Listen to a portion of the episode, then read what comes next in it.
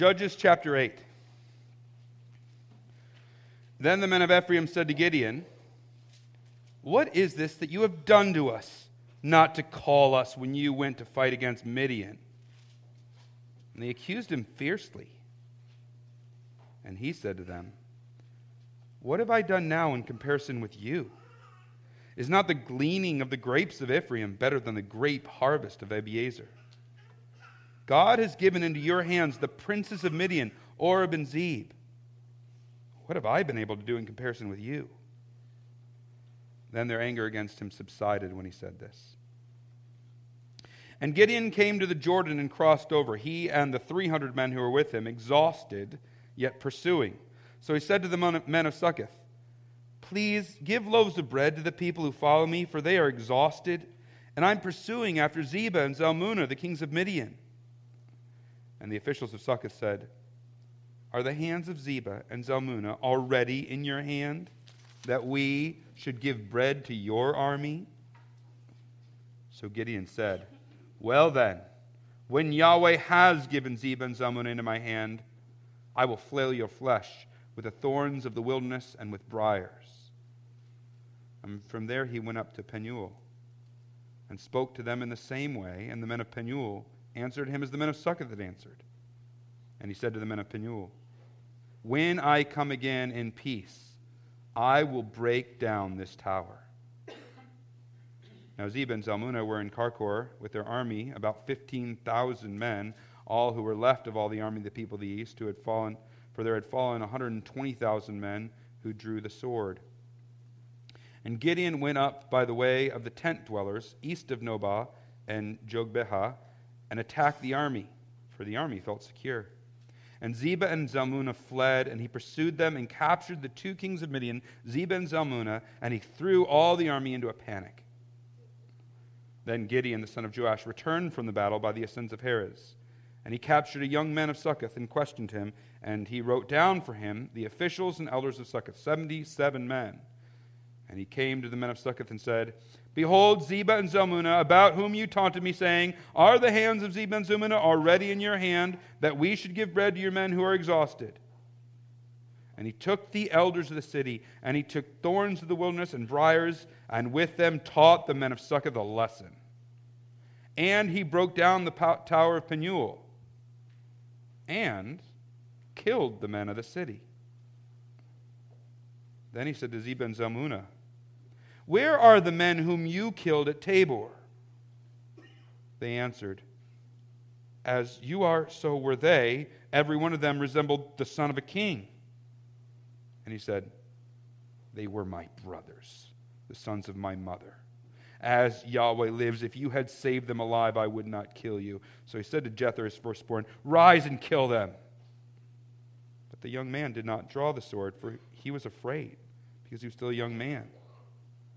Then Zebah and Zalmunna said, Rise yourself and fall upon us, for as the man is, so is his strength. And Gideon arose and killed Zebah and Zalmunna, and he took the crescent ornaments that were on the necks of their camels. Then the men of Israel said to Gideon, Rule over us, you and your son and your grandson also, for you have saved us from the hand of Midian. Gideon said to them, I will not rule over you and my son will not rule over you. Yahweh shall rule over you. And Gideon said to them, Let me make a request of you. Every one of you give me the earrings from his spoil, for they had golden earrings, because they were Ishmaelites. And they answered, We will willingly give them. And they spread a cloak, and every man threw in it the earrings of the spoil. And the weight of the golden earrings that he requested was 1,700 shekels of gold, beside the crescent ornaments and the pendants and the purple garments worn by the kings of Midian, and beside the collars that were around the necks of their camels. And Gideon made an ephod of it and put it in the city, in, in his city in Ophrah. And all Israel whored after it there, and it became a snare to Gideon and to his family. So Midian was sub- subdued before the people of Israel, and they raised their heads no more and the land had rest forty years in the days of Gideon. Jerubbaal, the son of Joash, went and lived in his own house. Now Gideon had seventy sons, his own offspring, for he had many wives. And his concubine, who was in Shechem, also bore him a son, and he called his name Abimelech.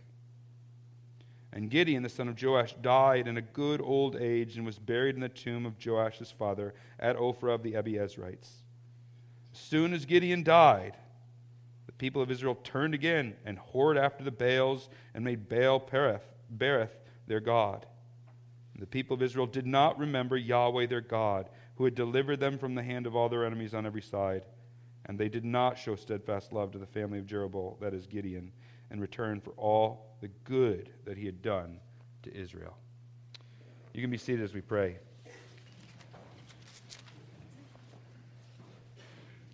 Father, we stand together before you, all acknowledging the limits of our own wisdom, even acknowledging the bankruptcy of the kind of advice and wisdom that this world offers. We know we need something out, out of the mortal realm. We know we need the wisdom of God Almighty. So, as we look at this story, which you inspired for your scriptures, by your Spirit, teach us, speak into our hearts, shape our thinking, transform us. Help me and all of us to hear your word. In Christ's name, amen. A long, long time ago, before there was Instagram, before there was Skype, even before there was Facebook, there was this little device people used to give people a snapshot of their travels. It was called a postcard. This ancient communication device usually featured a picture on the front that gave you a glimpse into the foreign world that your friend was exploring. And then on the back side, it provided a little space for the sender to write a short personal note. Ancient scholars tell us that when someone received a postcard, it provided a bit of insight into what was happening in that person's travels. Well, I think it's in that sense that we could think of chapter 8 as three postcards from the front lines of Israel's victory over Midian. Each of the three vignettes given here are designed to give us insight into what's happening while God is rescuing Israel from Midian.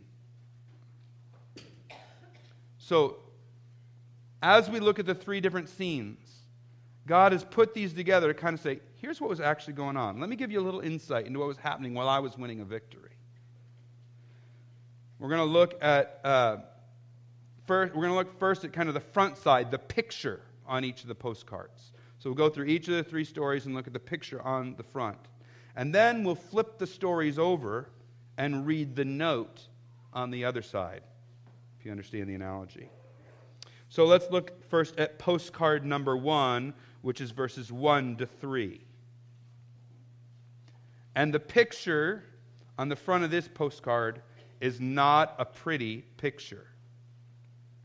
You could call this picture self glory. Self glory. Just after Yahweh has won a remarkable victory, the tribe of Ephraim complains. I mean, why didn't Gideon include us in the battle? Now, of course, there are charitable ways we could interpret their complaint. Perhaps they were complaining because they longed to be part of God's victory. Perhaps they were complaining because their hearts ached to join with Yahweh in his causes. Now, if those had been the motives, they would have been right motives and good motives. But God sees the heart, and he knows their motives. And he inspired this story to be told in a way that paints the Ephraimites in a negative light because it pits God's glory versus their glory. Remember in chapter 7, God makes clear that He is the one who'll bring the victory. So look at chapter 7, verse 2. Yahweh said to Gideon, The people with you are too many for me to give the Midianites into their hand, lest Israel boast over me, saying, My own hand has saved me. And then just a little further down in verse 4, Yahweh says to Gideon, The people are still too many. And he tells them to thin out the army further. But Ephraim is not content with Yahweh and his ways getting credit for the victory. They feel left out. Never mind that once Midian was on the run, it was Ephraim who Gideon called out to secure the victory over the enemy, who had actually killed Oreb and Zeeb. Never mind that. It wasn't enough glory for them, so they complain. When Yahweh deserves the glory, Ephraim wants the glory. When Yahweh has won the mighty victory, Ephraim is grumbling. I mean, just think about their situation. They've been hiding in caves because these people from the east, including, including Midian, are coming and taking all their crops. And so they get what other crops they could hide in their caves. Now, God has finally brought about the defeat of this enemy that has been wreaking havoc on your life. And what are you doing? You're grumbling, saying, We should have gotten more credit for what happened. We should have played a bigger role. Not a good look.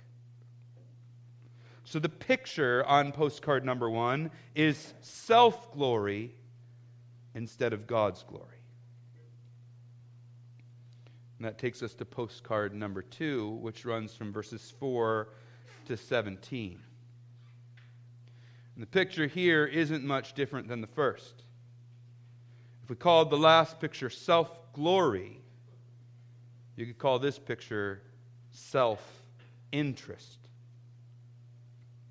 See, Gideon, we hear, had summoned his 300 men, the ones who'd stayed up all night with their torches covered and broken the jars and blown the trumpet and shouted, blowing trumpets for the Lord and for Gideon, for the Lord and for Gideon, and seen the Midianite army and all those with them set against each other and then on the run. They'd been pursuing and fighting all day, and here they are, exhausted, but still hot on the trail of Zebah and Zalmunna, the three kings. And they come up to Succoth, which is an Israelite town, and they ask for help. And then after that, Penuel, another Israelite town, they're asking for help. We just need a little bread so we can continue this pursuit.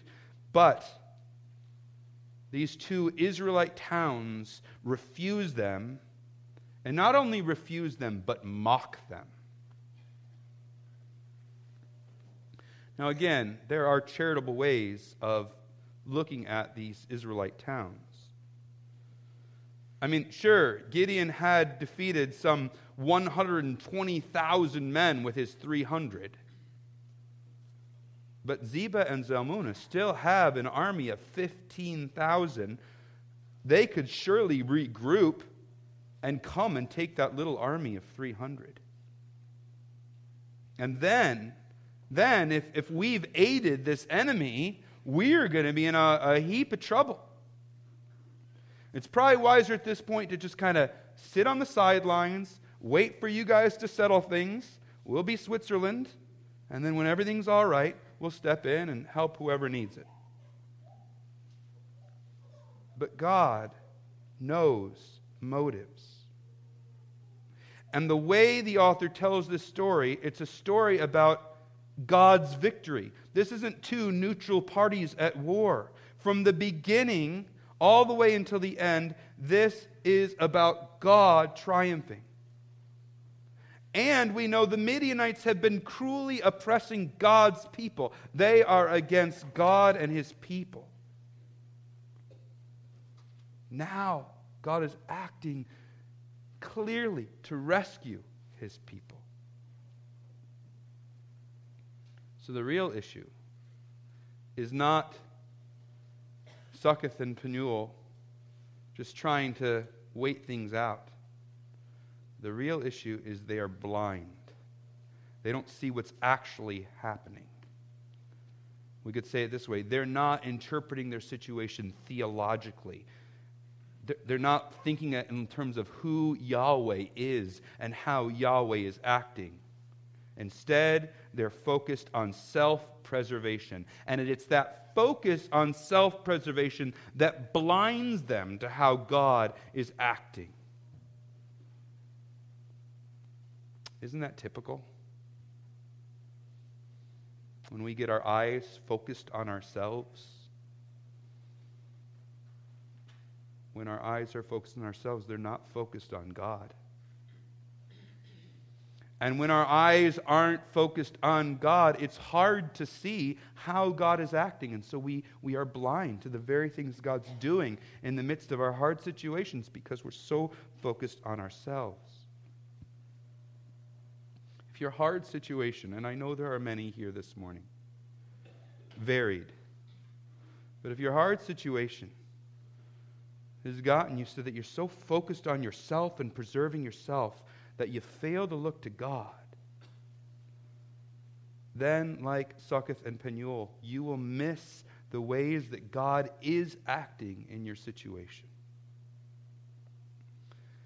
And perhaps ironically, but not surprisingly, in the end, for Succoth and Penuel, their self interest leads to their ultimate destruction.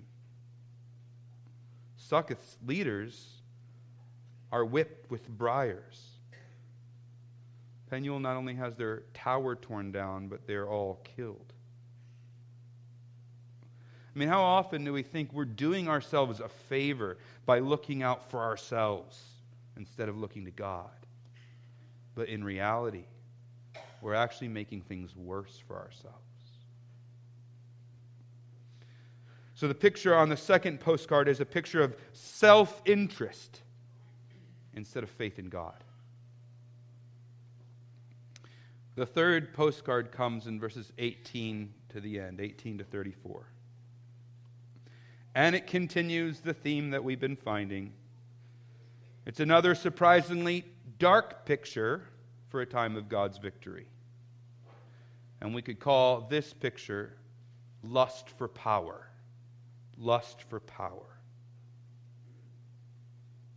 It begins in verse 18 with a surprising revelation. You see, we think as Gideon and his 300 men are chasing these two kings, that he's chasing these two kings because he wants to utterly bring about God's complete victory for the glory of God. But, surprise, He's here for a very different reason. He's here, we find out, out of personal revenge. His family had been killed by these two kings. And now he's bent on exacting revenge. And, I mean, certainly the author could have told us the story and, and, and told us that earlier on and said, because these people had done such evil things, Gideon and his heart for justice was pursuing them. But the way it's told to kind of surprise us, we thought he's acting for Yahweh, but now he's acting for himself. It's meant to alert us to things not being quite right. Gideon's motives aren't quite what we originally thought they were. And that's the first glimpse we get that maybe he's after, there's something different going on besides just pursuing God. There's a, a lust for power. And that lust for power continues in verse 27 when Gideon uses the spoil of victory to make an ornate ephod. Now, an ephod was a priestly garment. It was a garment that priests wore, priests wore and it, it held different devices, Urim and Thummim and things like that, to, to help determine how God was directing the people. So, in Gideon creating an ephod, he's actually trying to usurp a priestly role. He wasn't a priest, he hadn't been appointed a priest, and yet he's creating an ephod. And in case we miss what a bad thing this is, the author does not hold back in his assessment. Look at verse 27. It says, I'm looking at 927, 827. It says, And all Israel whored after it there, and it became a snare to Gideon and to his family. So he's revenge seeking and he's priest usurping, usurping the role of priest. And then at the end, we see him doing things that only a king would do. If you've been reading through Judges, you know that when you get to verse 28, so Midian was subdued before the people of Israel, and they raised their heads no more, and the land had rest for 40 years in the days of Gideon. You're expecting it to be over. But then there's this little addendum that basically says, by the way, Gideon did things that a king would do. And not just any kind of king, a pagan king. So we hear of how he gathers a harem for himself in verse 30. And then in verse 32, we're told that he has a son, and he names him Abimelech. Now, sometimes it'd be helpful if they took Hebrew names and translated them instead of transliterated them. Transliterate is just you take the Hebrew sounds and replicate them in English. So if you were to say these Hebrew words, it would be Abimelech. You know, that's his name. But translated, it means, My father is the king he names his son, My Father is the King. It's not very subtle, is it? You see, he's not just priest usurping, he's also trying to play the king. Now, we do know, as we read, he's already told the people he won't be their king. That's a role that belongs to Yahweh alone. But it's as if he feels like, okay, they asked me, I said the right thing, I passed the test, I gave the right words, and now I can act like a king because I said that. God isn't after our lip service, He's after our hearts. And though Gideon does give important lip service to who Israel's true king is, and I don't want to diminish that, his actions reveal the true state of his heart. He wants the power and influence of a king. He's not just revenge seeking, he's not just priest usurping, he's also king usurping. Put simply, Gideon has a lust for power instead of being a humble servant of God. Those are the pictures from the front lines of God's victory. It's not a happy scene. Here, God is doing mighty things, winning a remarkable victory. And God's people are making a mess of things. I think it's revealing. Yes. Yes, God has to deal with the men- enemies that are out there. But God also has to do, deal with the enemies that are right here in my own heart. See, we often think the problem is situational. It's because of my circumstances. It's because of what happened to me here. It's because of what's going on right here. And I don't want to diminish those things. But the Bible says our deepest problem is the sin that dwells in our own hearts. You see, those circumstances are simply revealing the crud that's inside. So when Israel even has those awful circumstances revealed or, or, or reprieved, relieved, still, you're seeing this picture of an Israel that's fraught with sin. God's people experiencing the best of times, God's mighty victory on their behalf. Yet the postcards from the front lines show pictures of their sinfulness, their preoccupation with themselves instead of God. Revealing. And I think we can think about that at a personal level. I think it's also important to think about that in terms of how the wider story of the book of Judges unfolds. You see, as you're reading along in the book of Judges and you get to chapter 7, you expect the story to end there because our hero of faith, weak as though, though, he was, has won a mighty victory. 300 unarmed men rout a massive army.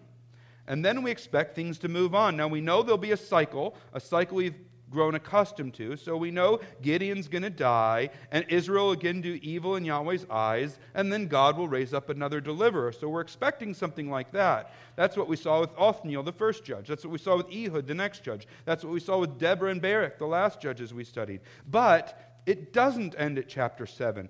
Judges, you see, is not just a cycle that continues. As we saw when we did our overview at the beginning, it's a downward spiral. It's not just after the death of Gideon that the people begin to sin. Their evil is seen even during the time of God's victory. And Gideon himself, unlike the judges before him, sins horribly. And that's the same thing the judges after him, Jephthah and Samson, will do. Chapter 8 is the ending that none of us would want written of us. God's people are able to take the mighty victory of God and turn it into a trophy of their own rebellion. Think of the phrase snatching defeat from the jaws of victory could apply. That's just, that's just the front of the postcard. But there's more going on in chapter 8 than just the pictures of Israel's rebellion. To use the analogy of the postcard, there's a note on the back that we need to read. It's a note that tells us a different but complementary story. If you're trying to think of it in terms of a narrative, there's a sub theme that's running that interplays with that main theme, and they're both really important how they interplay off of one another. See, this note on the back draws our attention to two things Gideon and kingship. Gideon and kingship. Now, we know kingship plays an important role in the book of Judges. The book ends, the last five chapters of the book end by telling us four times there was no king in Israel. And this book was written then in large part to show Israel their need for a particular kind of king. The way out of this moral mess we're in isn't just to try harder to do better. Yeah, your life stinks. You've made some bad decisions. Just try and make better decisions. Yeah, our society is going in a bad direction. Well, we just need to summon that Olympic spirit and be better people, and we can all get along. North and South Korea will be happy again. If we just summons the best part of us. It doesn't work like that.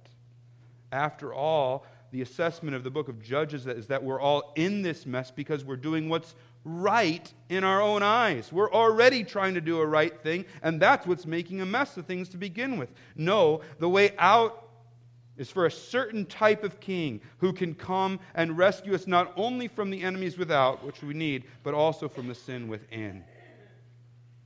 See, kingship is really important in Judges. And this chapter, chapter 8, is the first chapter where kingship really comes into focus. So if you know in the whole book kingship's important, and you come to a chapter where kingship is featured, you need to think about it. Look, Zebah and Zalmunna, we could call them the double Z's, tell Gideon in verse 18 that he looks like a son of a king. First, oh, something's going on there. And then in verse 22, as we've already seen, Israel asked Gideon to rule over them in a sort of dynastic way. You, your son, your grandson, be a king like the pagan nations. And Gideon corrects them in the next verse and tells them that Yahweh should be the one who rules over them. And we've already seen how Gideon does king like things, including naming his son, My father's the king. So the notes on the back of the postcard are going to clue us into something important about kingship. And they also deal significantly with Gideon himself. Now, Gideon really is the focus of chapter 8. On that first postcard, he's the one dealing with the Ephraimite self glorification. On the second postcard, he's the one dealing with Succoth and Penuel's self interest. And on the third postcard, it focuses exclusively on him leading Israel. So, with this idea of, of looking at the notes and seeing these themes of Gideon and kingship, let's go back and look at each postcard again. The first postcard reveals what a shrewd and important leader Gideon is. In the midst of this life and death battle, one tribe is angry. And Gideon's capable leadership is able to abate their anger and keep momentum moving forward. And he does so through humility he tells Ephraim how great they are in comparison to him. I love it. You remember when you first saw Gideon, he was hiding in a wine press? That's because Abiezer had a vineyard. They were about grapes. He says, Look, if you just take the gleanings of the grapes of Ephraim, they're not even worth comparing with everything I've done. By analogy, he's like, All I did is stand around with a bunch of guys with trumpets and break, you know, break the clay jars. What did you do? You came and you killed the kings. You guys did great. I didn't do much. There's so much that we can commend in Gideon's approach the diplomacy, the humility. But at the same time, we're left wondering was it the right approach? Remember, as we saw, Ephraim has a heart problem here. They want credit that belongs only to God. Gideon has heard with his own ears God say to him that he was winning this victory in a certain way so that it would bring him and him alone victory, so that Israel wouldn't be able to say, My hand did this. So when Gideon hears Ephraim's words, he should know that they're undercutting the very purposes of God in victory. If ever a leader, a true leader, was needed to step up, this was it. Someone who could stand up and preach and say, God has said, Ephraim, do not this day steal glory from Yahweh alone. Look, I am nothing, and though I am even less than you, even you are nothing in comparison with Yahweh. He alone deserves the glory. Don't bring God's judgment down upon us by attempting to steal God's glory for yourself let us cup our hands over our mouths and instead of being focused on ourselves, worship Yahweh this day who has won the victory. Something like that might have been in order. It's not what he does. So you see, Gideon is complex. There's another word I want to use for it. He's alloyed alloy. That means he's a mixture of two different things. On postcard one, we see Gideon, who has this great power and capacity and leads well. And yet we also see his failings, which leave us wanting something more, wanting something even better. And those two things come together in Gideon. He's complex, he's alloyed. So let's look at postcard number two. Again, we see mighty Gideon leading on. I mean, Succoth and Penuel choose self preservation over trusting God, and so Gideon brings justice upon them. They get what they deserve. He knows they've done wrong. He passes by. He's able to keep his men going. He's able to throw the 15,000 into confusion through a sneak attack. He's able to capture the kings. And then he comes and does what he's supposed to do. You see his great strength as a military leader. You see his concern for justice. You see how Gideon delivers Israel. It's a very pro Gideon story. But again, the text isn't so flat. Gideon is alloyed, he's a mixture of good and bad. For example, it appears that he's no longer acting in dependence upon God. Think of the picture of Gideon here compared with the picture of Gideon in chapter 6 and 7. In chapter 6 and 7, we see a weak man with great faith and dependence on God. But if you're reading the note on the back of the postcard, it's like it's saying, Here is a great man with little dependence on God. And he told Succoth, I'm going to come and your leaders I'm going to whip with briars. He comes and he does that. He tells Penuel, okay, I'm going to come and I'm going to tear down your tower. There's a certain sense where you're like, okay, that's just. But then all of a sudden we hear, and he also murdered everybody in Penuel. Like, Ooh, that might have been a little over the top. Killing a whole Israelite town on the day of Yahweh's victory? This doesn't sit right with us. So again, you see Gideon and, and how Israel needs, needs a man like Gideon, a man who's a leader, who has power, who can deliver, who can act with justice, who can lead Israel. You see that. Israel needs Gideon. But again, there's this undercurrent of his failings that leaves us wanting more. He doesn't quite fit the mold.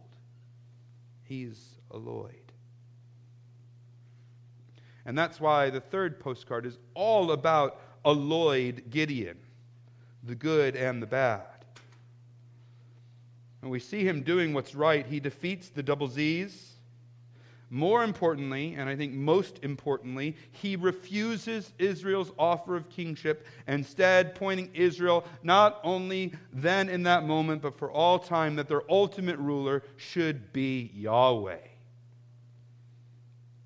And the epitaph for his life, given in verse 34, talks about all the good things he had done for Israel. Israel needed Gideon. They needed a man like Gideon. There's so much that's right here. This is exactly the kind of leader Israel needs given their moral mess. But there is so much wrong, as we've already seen. And I think the story that punctuates that is the story of his son, begins in verse 20. Gideon asks his oldest son, Jether, to kill the two Z's. And Jether acts just like Gideon did two chapters ago. He cowers, he's afraid. Do you guys remember? It was that afraid, cowering man that God chose to bring about the victory. Someone who realized his dependence on God, not who was cavalierly running people through for the sake of revenge, who was killing whole towns because he was upset they didn't give him bread.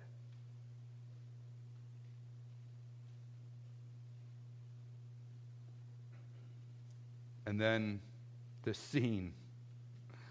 I mean, you know, not a lot of details in this story, but we get this. After, we get the detail after he's run them through. He's going over to their camels and he's taking the crescent ornaments off of them. What's up with that? It's contrasting what Gideon was, what Jether reminds us of, and what he's now. Alloyed, a quasi king who does much good, but a quasi king who could have done so much more. In the end, Israel's led to idolatry because of him.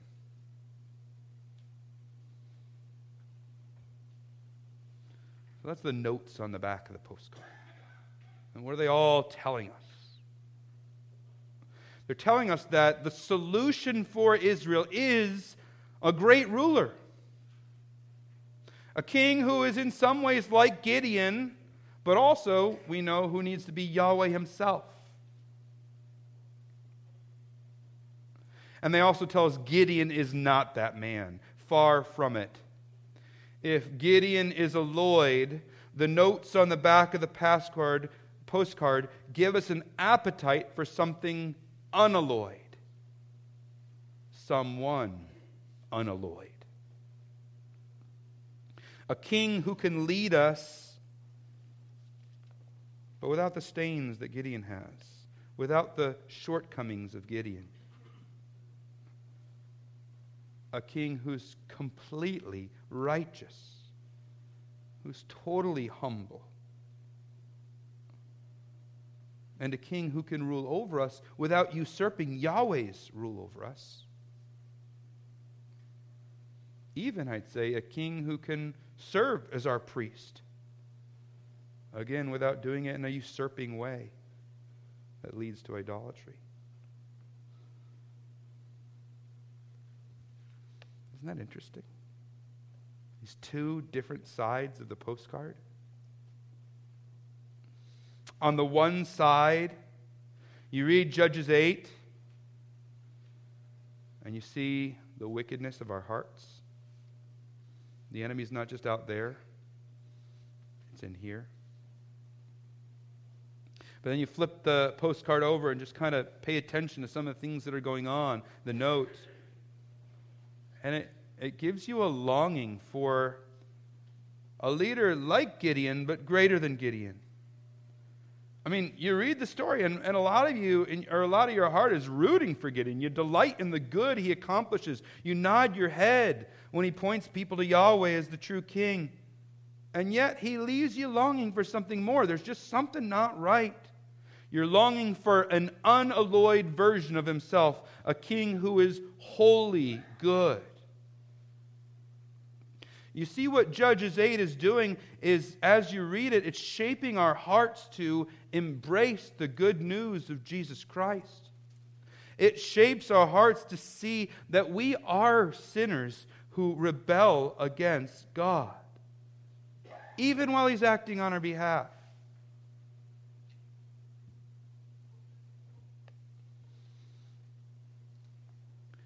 For some of us in this room, we're convinced of our own goodness.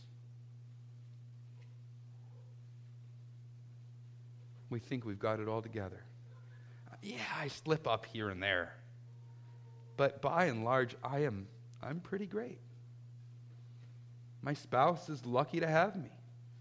My children and grandchildren are. My company is. Yeah, you might not voice it like that. But in your heart of hearts, that's what you believe.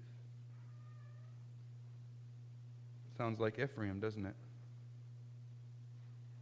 Perhaps it sounds like Succoth and Penuel. Maybe even sounds like Gideon and his lust for power. God is giving you an opportunity this morning to see the true state of your own heart. See that you need someone who can deal with the sin that's there, not just the circumstances. You see, God isn't just here to make our outward circumstances better. The rest of the scriptures say he comes to deal with sin. That's not the only way Judges 8 shapes our hearts to embrace the gospel. Because I think it shapes our hearts to long for a king like Jesus, who's not only meek and servant hearted He's actually able to do something about the sin problem that was exposed in Judges 8 because Jesus died on the cross for our sin. And then he rose on the third day to defeat death. If ever there was an unalloyed king, it was Jesus. Some of you are here this morning and you're not followers of Jesus. I want you to know how glad we are that you're at our church. Keep coming, keep paying attention, asking questions. That's, that, that's something we welcome. And one of the things I want to encourage you to do is just examine Jesus. Open up the Gospels and read about him. You'll find he is an entirely different kind of king than anything any other religious system or any other leader in this world has offered. He is the only unalloyed king. And it's the kind of king we need. That's the beauty of Judges. Right when the book of Judges is taking us into that downward dive where, where we're descending into the real thick, dark part of Judges, even as it's doing that, saying, Gideon, there's some good things. Kingship, sounding that theme. It's pointing us to the way out, it's offering us hope. You see, these postcards from the front line ultimately point us to Jesus, a far better Gideon. Goodness unalloyed. Let's pray.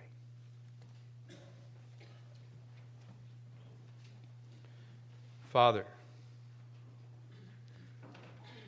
thank you so much for Jesus, Messiah Jesus, King Jesus, unalloyed goodness, all that we need to rescue and deliver and lead us. May our hearts well up with praise to Him today. In Jesus' name, amen.